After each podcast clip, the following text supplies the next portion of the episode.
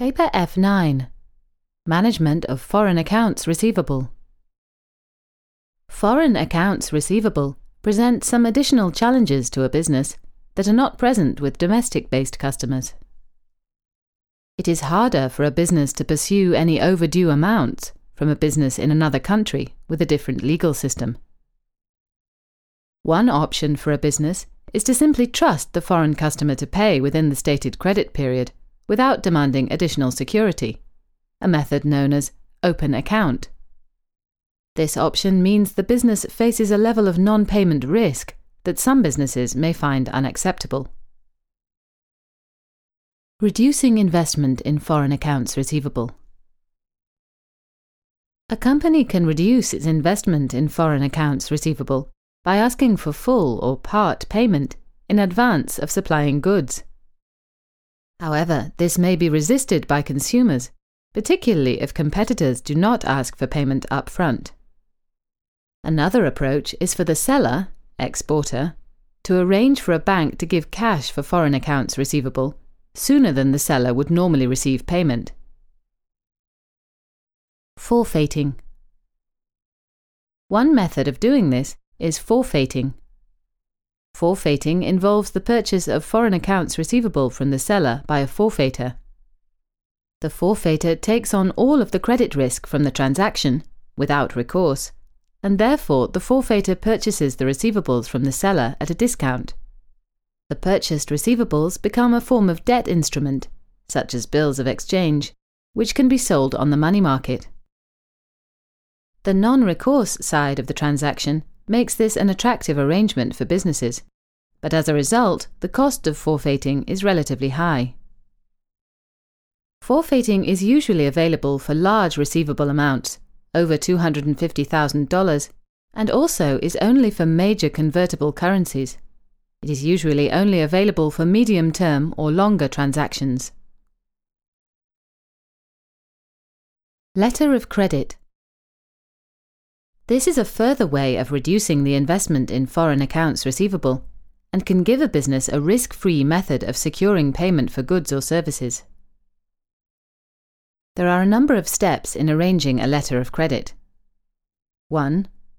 Both parties set the terms for the sale of goods or services. two. The purchaser, importer, requests their bank to issue a letter of credit in favour of the seller, exporter. three. The letter of credit is issued to the seller's bank, guaranteeing payment to the seller once the conditions specified in the letter have been complied with. Typically, the conditions relate to presenting shipping documentation and dispatching the goods before a certain date. four. The goods are dispatched to the customer, and the shipping documentation is sent to the purchaser's bank. five.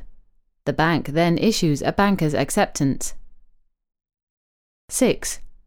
The seller can either hold the banker's acceptance until maturity or sell it on the money market at a discounted value. As can be seen from this process, letters of credit take up a significant amount of time, and therefore are slow to arrange and must be in place before the sale occurs. The use of letters of credit may be considered necessary if there is a high level of non-payment risk. Customers with a poor or no credit history may not be able to obtain a letter of credit from their own bank. Letters of credit are costly to customers and also restrict their flexibility. If they are short of cash when the payment to the bank is due, the commitment under the letter of credit means that the payment must be made. Collection under a letter of credit depends on the conditions in the letter being fulfilled. Collection only occurs if the seller presents exactly the documents stated in the conditions. This means that letters of credit provide protection to both the purchaser and the seller. However, the seller will not be able to claim payment if, for example, goods have been sent by air, but the letter of credit stated that shipping documents were required. Countertrading.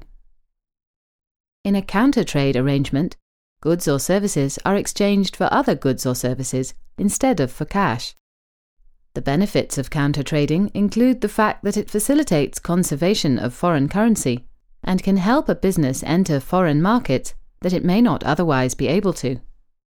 The main disadvantage of counter-trading is that the value of the goods or services received in exchange may be uncertain, especially if the goods being exchanged experience price volatility.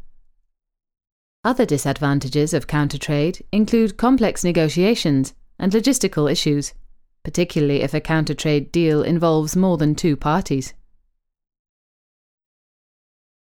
Export credit insurance. Export credit insurance protects a business against the risk of non-payment by a foreign customer. Exporters can protect their foreign accounts receivable against a number of risks which could result in non-payment. Export credit insurance usually insures the seller against commercial risks, such as insolvency of the purchaser or slow payment, and also insures against certain political risks, for example war, riots, and revolution, which could result in non-payment. It can also protect against currency inconvertibility and changes in import or export regulations. Export credit insurance therefore helps reduce the risk of non-payment, but its disadvantages include the relatively high cost of premiums and the fact that the insurance does not typically cover one hundred percent of the value of the foreign sales. Export factoring. An export factor provides the same functions in relation to foreign accounts receivable as a factor covering domestic accounts receivable, and therefore can help with the cash flow of a business. However, export factoring can be more costly than export credit insurance, and it may not be available for all countries, particularly developing countries. Other considerations. The purchaser may be able to get a local bank to guarantee payment to the exporter, but this may only be suitable in an arrangement where the purchaser has no power over the exporter. General policies for foreign accounts receivable. None of the methods detailed here would allow the selling company to escape from the basic fact that credit should only be given to customers who are creditworthy. A seller should insist that any payment is made in a convertible currency and in a form which the customer's authorities will permit to become effective as a remittance to the seller. This may mean, for example, that the sale will be subject to clearance under exchange controls or any import regulations.